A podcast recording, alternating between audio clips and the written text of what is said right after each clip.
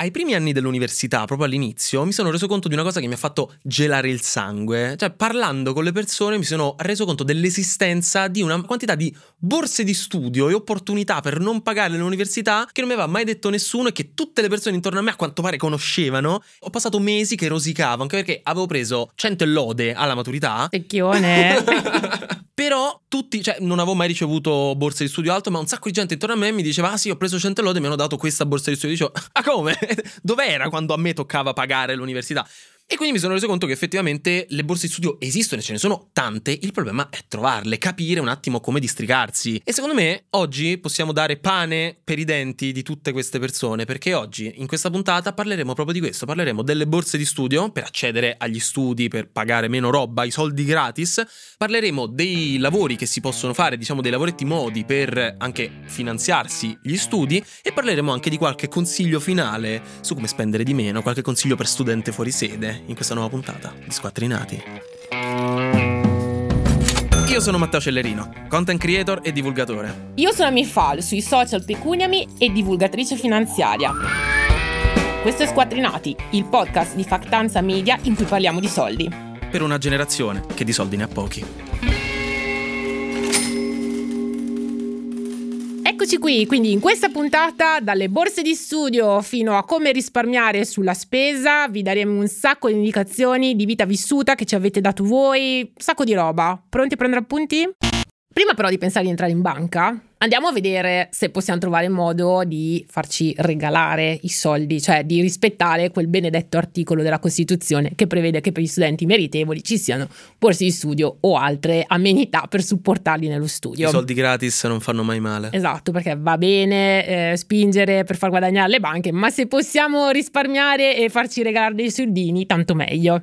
Parliamo di borse di studio, parliamo delle famose scholarship americane, che in America no, sono famose, quelle vai lì per lo sport, eccetera, eccetera. Non è solo una cosa da film americano. Le borse di studio esistono in Italia, magari no, non ti pagano 200.000 euro di Harvard, però ci sono ed esistono. Il vero difficile è trovarle. È solo quella probabilmente la, la cosa complicata. Un modo molto semplice in realtà c'è. Googlare, cioè nel senso che per prima cosa andate un po' a vedere su vari siti perché c'è il portale dei giovani, il Ministero degli Affari Esteri, Banca d'Italia, cioè ci sono tantissimi siti dove potete trovare delle borse di studio, ma anche banalmente il primo dove andare a vedere è come si ottiene una borsa di studio nella vostra università. E poi da lì allargate il cerchio anche perché di solito ottenere una borsa di studio non esclude un'altra e quindi potete anche diventare dei professionisti della, della ricerca delle borse di studio. Perché comunque in Italia ce ne sono diverse di borse di studio, ci sono borse di studio, come hai detto tu, delle università, quindi lì uno manda una mail e chiede. Ci sono delle borse di studio regionali o provinciali, quindi a livello locale, ci sono poi delle borse di studio di enti terzi, magari in base al lavoro dei vostri genitori. Sì, fate molta attenzione, chiedete ai vostri genitori perché soprattutto le professioni che hanno gli ordini per cui avrete sentito i vostri genitori magari l'ordine di avvocati, degli architetti, degli ingegneri, eccetera, eccetera. Talvolta eh, ci sono proprio delle borse di studio per i figli delle persone iscritte a quell'ordine. Come Quindi, per esempio l'Enasarco. Esatto, che è la cassa per i professionisti dell'intermediazione, ma anche banalmente ci possono essere delle fondazioni o anche ad esempio i sindacati che, per, di alcune professioni che fanno delle borse di studio per far sì che ci siano nuovi giovani professionisti, come per esempio i consulenti finanziari finanziari. Ci sono spesso delle borse di studio per i figli o per i giovani che vorrebbero poi diventare consulenti finanziari. Quindi, consiglio spassionatissimo, sentite i vostri genitori, se il loro ordine, no, magari sta, stanno, cercate... stanno, nella P2 e magari hanno qualche borsa di studio per voi. E poi cercate, cercate, guardate ovunque perché ci sono borse di studio magari che vanno anche deserte, per tipo donne e STEM. Uh-huh. Molto spesso ci sono degli incentivi per inserire le donne in certi contesti universitari e magari vanno anche deserte. E soprattutto non dimenticarsi anche delle borse di studio a livello europeo, quindi internazionale, perché apre l'Unione Europea regolarmente dei bandi con tutta una serie di finanziamenti e di fondi che vengono utilizzati e di cui spesso magari neanche si sente parlare. Per esempio c'era Studio Sì, che è Studio Sì pon ricerca-mur.it, che era un bando molto interessante che dava dei soldi, diciamo era un investimento per andare a studiare nel sud d'Italia. Esatto, per cui purtroppo questo bando adesso è chiuso, quindi non andate di corsa a cercarlo perché purtroppo è chiuso, però Però banalmente ti dava un sacco di soldi perché ti pagava dall'affitto alle rette, ai libri, addirittura al computer, per tutti quegli studenti che abitavano in regioni del sud Italia oppure che volevano andare a studiare in Atenei del sud Italia. Quindi magari io abito a Milano, sono di fronte a Bocconi, però vado all'Università di Catanzaro. E ti pagano tutto quanto lì. E ti pagavano. Quindi questi soldi delle borse di studio, no? Te li danno cash in una, eh, con le mazzette di soldi tipo mafia oppure ci sono dei vincoli? Come si devono utilizzare? Beh, anche in questo caso dipende un po' dal bando, mm-hmm. per cui bisognerà ovviamente rispettare, per avere il rinnovo, comunque le, magari l'erogazione di più tranche, eh, dovrà, bisognerà rispettare alcuni criteri, quindi i voti, non andare fuori corso, una media dei voti adeguata e, e tutto quello che appunto viene richiesto dal bando. In altri casi a volte bisogna addirittura rendicontare documentare le spese, come abbiamo detto prima, per cui far vedere il contratto d'affitto, far vedere i cedolini che sono stati pagati. Per cui dipende molto dal bando, più magari il bando è, mm, cioè di solito più è alta la borsa di studio, più ci sono cose da rispettare. Quindi insomma andatevi ad informare perché così riuscirete a trovare il bando della matassa. E mi raccomando, visto che adesso non c'è più la tradizione orale, leggeteli bene i bandi, rispe- perché non esiste la scusa non avevo capito o non me l'hanno detto. Vengo io a prendervi se lo dite. Quindi anche qui alternative che si possono prendere in considerazione quando si parla di finanziarsi gli studi. Più che alternative diciamo qualche accorgimento, qualche consiglio. Perché una delle cose è scegliere l'università giusta. Non necessariamente bisogna andare no, alla Sapienza di Roma, alla Bocconi, queste qua, ma si possono scegliere delle università con dei nomi magari meno blasonati, che però in realtà hanno dei corsi di tutto rispetto, che ti costano molto di meno, magari forniscono delle borse di studio, quindi cercare di capire, fare un po' di ricerca sulle diverse università. Per le STEM, come hai detto prima tu, e le STEM sono tutte quelle facoltà universitarie relative alla scienza, all'ingegneria, alla tecnica, eccetera, eccetera specialmente nel caso delle donne ci sono spesso delle agevolazioni per cercare di invogliare l'immatricolazione. Quindi ragazze, se siete brave in matematica, cioè lasciate perdere giurisprudenza o lettere, potete tenerli anche in un secondo momento, una seconda laurea o comunque un hobby interessante datevi a facoltà matematiche, soprattutto perché siete molto incentivati. In realtà non è anche solo matematica, ma banalmente economia e commercio. Mm-hmm. E ve lo dice una che ha rifugito la matematica tutta la vita e poi quello che le dà mangiare è la matematica. Un altro piccolo consiglio è quello di approfittare degli studentati pubblici. Sì, dove ci sono. Dove ci sono, sappiamo che il dibattito attuale, appunto, l'utilizzo dei fondi del PNRR per la costruzione o riqualificazione degli studentati pubblici, perché appunto forti sono le polemiche, soprattutto nelle grandi città, ne abbiamo parlato anche nella puntata sugli affitti. Quindi speriamo che nei prossimi anni ci siano. Quindi diciamo che è importante non escludere a priori la possibilità magari di riuscire a infilarsi in un studentato e, e di partecipare ai bandi. Solitamente quando ci si iscrive all'università si fanno tutti i bandi insieme, per cui perché hanno più o meno le stesse scadenze, quindi si fa il bando per la borsa di studio, bando per lo studentato. Se si ha un ISE sotto i 22.000 euro, ovviamente è consigliatissimo perché entrerete in graduatoria.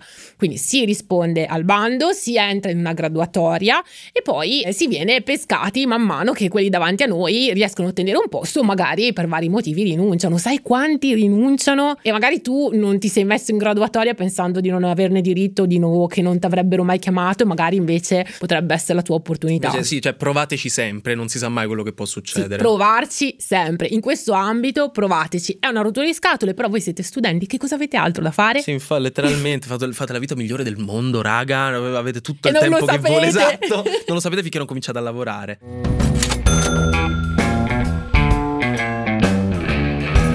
Come ultima spiaggia, come ultima possibilità per finanziarsi gli studi, che però è anche una delle più onorevoli in assoluto, è quella di diventare studenti lavoratori, quindi di cominciare a lavorare, fare un lavoretto che può essere part-time, full-time, serale, mattiniero nel weekend per finanziarsi gli studi. A tal proposito vorrei fare un minuto di silenzio per tutti gli studenti lavoratori part-time o full-time ragazzi sono con voi. Siete veramente degli eroi, fate una cosa molto complicata, quindi veramente congratulazioni. Il minuto di silenzio lo facciamo adesso, però sarà velocizzato per 10, quindi lo percepirete come 6 secondi.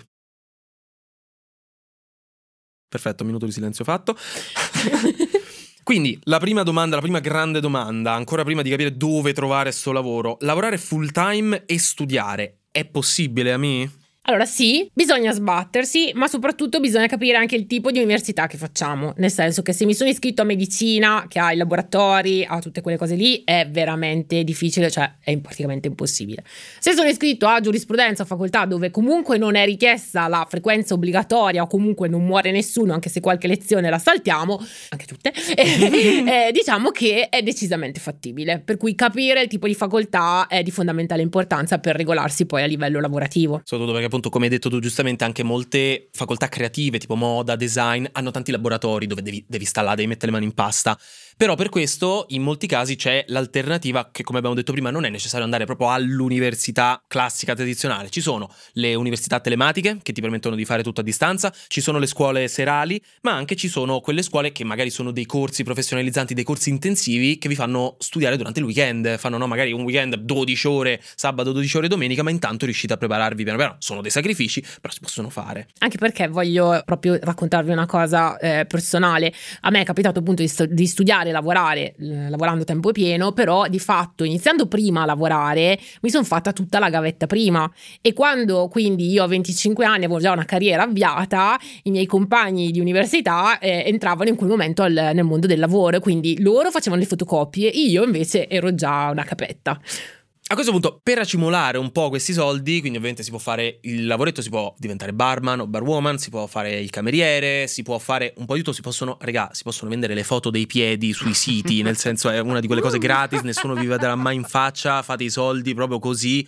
Eh, io e la mia migliore amica ci diciamo sempre stiamo sbagliando tutto perché non lo stiamo facendo, ma ci sono un po' di consigli, l'altro alcuni dei quali ci avete dato proprio voi, su come riuscire magari a risparmiare qualcosina o comunque come trovare una sistemazione, un lavoretto per potersi pagare gli studi. Beh, banalmente, se volete magari fare un'esperienza all'estero ma l'Erasmus non è la vostra portata, fare i ragazzi alla pari è ricercatissimo, è un lavoro di cura che però vi spalanca le porte del mondo. Cos'è nello specifico? Cosa significa fare ragazzi I alla ragazzi pari? alla pari vanno a vivere all'interno di una famiglia, fanno dei piccoli lavoretti domestici per cui magari tengono i bambini qualche ora al giorno oppure piccole pulizie, non siete i domestici, questo è molto importante. Vivete con la famiglia per cui mangiate tutti insieme, fate proprio un'esperienza come se foste il, l'altro figlio all'interno di una, di una famiglia all'estero e qua si parla di tutto il mondo per cui dall'Australia a alla Thailandia passando per New York uh-huh. e tutta l'Unione Europea e vi pagano anche qualcosina, cioè vi danno una piccola una paghetta. Una paghetta e in questo modo potete sia imparare una lingua che spendere veramente poco per il vostro sostentamento. Uh-huh. E questa è una cosa gratuita, anzi vi pagano pure, andate a fare un'esperienza fuori, ma è gratis, andate a vivere da loro perché ovviamente li aiutate in famiglia in maniera domestica. Esatto, basta iscriversi a dei, ci sono dei siti apposta, uh-huh. di solito sono le famiglie che pagano l'account per poi contattarvi e si, si, si spalancano le porte del mondo. Un altro piccolo consiglio qui è il house sitting, che è come il babysitting, solo che voi andate a gestire la casa. Questo è un modo in realtà per farsi qualche viaggetto carino. Ci sono delle persone con delle case spesso anche molto molto belle che magari devono lasciare casa per un mesetto per lavoro e vogliono qualcuno che gliela tenga, che banalmente gli dia da mangiare al gatto o gli annaffi le piante e chiamano voi, voi andate lì e quindi vivete in queste case, dovete semplicemente tenere pulita casa in posti spesso anche bellissimi, gratuitamente vi fate questo viaggetto, vi mettete lì a lavorare, magari a studiare, fate quello che volete, gli tenete casa. Quindi questo se vi interessa anche qui ci sono tanti siti su cui potete cercare. In alternativa, se non potete allontanarvi e magari avete disponibile qualche weekend o qualche giorno infrasettimanale, le hostess e gli steward agli eventi oppure camerieri ai matrimoni o lavorare appunto per i catering. Quindi questi sono degli esempi di piccoli lavoretti che sono spesso a chiamata, quindi non è che ci dovete lavorare tutti i giorni 3-4 volte al mese, magari anche di più se riuscite, e vi danno effettivamente riuscite a, a tirare su qualche soldo. Io l'ho fatto e è stato molto divertente, ho guadagnato qualcosina. E di solito più lavori, più ti viene voglia di, di studiare. esatto, se volete prepararvi diritto privato andate a lavorare per una settimana intera al catering. Vedete quanto... come lo studiate e lo passate diretto. Esatto. Per fare questa cosa e spesso in realtà anche per trovare questi lavoretti sono molto utili e bisogna passare attraverso le agenzie interinali. Qui spieghiamo un attimo cosa sono perché può essere utile. Beh, le agenzie di lavoro interinali sono proprio delle agenzie che mettono in contatto la domanda e l'offerta di lavoro. Per cui voi vi presentate, compilate il form, addirittura non c'è neanche bisogno di portare un curriculum già fatto, lo compilerete lì e poi l'agenzia date le vostre disponibilità e poi l'agenzia vi chiamerà in base ai lavori che verranno richiesti appunto dai committenti. Quindi tipo vuoi fare l'astronauta, vai all'agenzia interinale. Altre cose per risparmiare un po' di soldini. Consiglio di vita vissuta, perché mi confermavi che esistono ancora i libri all'università. Non è tutto digitale. No, no, non è solo Excel. Ecco, io facevo così. Andavo, facevo il mio esame, se lo passavo, uscivo felice dall'aula e poi andavo al negozio di libri sotto l'università che aveva anche un bel commercio di libri usati e li vendevo immediatamente. Immediatamente, quindi... Tanto non li guardate più. Cioè, io ve lo giuro, non li aprite più quei libri lì. Quindi Sì, potete venderli tranquillamente. Sì, anch'io se ho la cantina piena di libri del liceo che dico ma sì mi dispiace buttarli, non li ho mai riaperti. Ulteriore consiglio, e me ne sono accorta in questi giorni a Milano, che ci sono i supermercati convenzionati. Quindi se hai la testa dello studente e la presenti, puoi avere uno sconto sulla spesa. Che di solito è del 10%, andate lì con la, con la cosa, 10% sulla spesa, così. E poi vi ricordo, a parte il giorno in cui nei musei si entra gratis, che magari prima o poi toglieranno questa cosa, ricordatevi che anche gli studenti hanno tutti un insieme di sconti al cinema, al museo, per cui tirate la tessera dello studente, esiste ancora? Sì, sì, sì, c'è. Ecco, quella ve la portate sempre dietro e cercate di scroccare lo Voi sconto. tiratela sempre fuori, Eh, dov- dovunque, così, siate, ovunque pure al siate. ristorante, magari non si sa mai. Altra cosa sono i mezzi pubblici. Molto spesso i mezzi pubblici nelle città sono convenzionati proprio per gli studenti, hanno prezzi più bassi. Altri piccoli consigli di quelli proprio di, di vita vissuta da studente fuori sede: cucinate a casa. Regà, mangiate fuori il meno possibile. Ovviamente, se volete, se potete, però cercate di mangiare a casa perché da un punto di vista economico risparmiate. Spendete molto di meno se vi cucinate le cose per voi, chiaramente, a meno che non mangiate aragosta ogni giorno, però poi controllate nei bar vicino da voi, vicino all'università, perché molto spesso fanno le serate apposta per gli studenti dove si paga di meno, quindi perché giustamente anche la vita sociale è fondamentale per godersi la vita, la salute mentale e l'esperienza universitaria, quindi ricordatevi della serata studenti al bar, altrimenti si può comprare il cibo dai posti che fanno cibo, supermercati, pizzerie, eccetera, eccetera, appena prima della chiusura o subito dopo la chiusura, perché molto spesso tanto cibo viene buttato e queste realtà, per evitare di sprecarlo, lo vendono ad altre persone a prezzi ribassati. Tant'è che quando ero giovane, quindi non è una novità dell'ultimo momento, e lavoravo in un fast food, eh, c'erano le persone che aspettavano verso chiusura, passavano di lì per prendere i panini eh, che altrimenti sarebbero stati buttati. Quindi ovviamente questo dipende dal singolo ristorante oppure dalla singola pizzeria, però ci sono delle app, ci sono delle app specifiche di spesa sostenibile che vi permettono di prenotare, diciamo, una box che magari con la pagate 5 euro e dentro il supermercato, la pizzeria ci mette, che ne so, 15 euro di cibo che altrimenti avrebbe buttato magari vicino alla scadenza e quindi voi vi fate una piccola spesa o comunque mangiate per eh, quel giorno e il giorno successivo pagando molto poco e facendo anche un favore all'ambiente. Squattrinati sì, affamati no. Esatto. Ultima cosa, bisogna stare attenti quando si comincia a lavorare, se si supera una certa soglia si esce, adesso questo me lo spieghi tu, si esce dal carico familiare per le tasse, quindi c'è una cosa da tenere in considerazione qui. Fondamentalmente in Italia è previsto che per i figli a carico i genitori abbiano degli incentivi o comunque dei rimborsi da parte dello Stato, dei vantaggi fiscali. Nel momento in cui voi iniziate a lavorare e superate magari una certa somma di guadagni, e qui vi invito ogni volta a verificare quale sia perché è in costante cambiamento, potreste sentire l'urlo di onore dei vostri genitori ai quali magari viene tolto l'assegno o lo sgravio fiscale per i figli a carico. Cioè se guadagnate oltre una certa soglia qualche migliaio di euro, smettete di essere considerati a carico dei vostri genitori, quindi i vostri genitori perdono le agevolazioni fiscali che... E in prima- più la dichiarazione dei redditi ve la dovete fare voi. Quindi mi raccomando, verificate prima di fare i big money Esatto. quale potrebbe essere la situazione più vantaggiosa. Andate, se non avete un commercialista, banalmente andate al CAF che costa molto poco, è diciamo la versione pubblica del, del commercialista e che può essere molto molto utile. O googlate, se proprio non volete uscire di casa. Esatto. E quindi per citare NEC, laurea non c'è, è andata via. Questa puntata sugli studi e sull'università è finita, ma come al solito non vi preoccupate. Io sono Matteo, Io sono Ami. questo è Squattrinati. Ciao ciao. Le informazioni fornite in questo podcast sono a scopo informativo e non costituiscono un consiglio finanziario personalizzato. Si prega di prendere contatto con un professionista qualificato per affrontare specificatamente le vostre esigenze finanziarie e fiscali.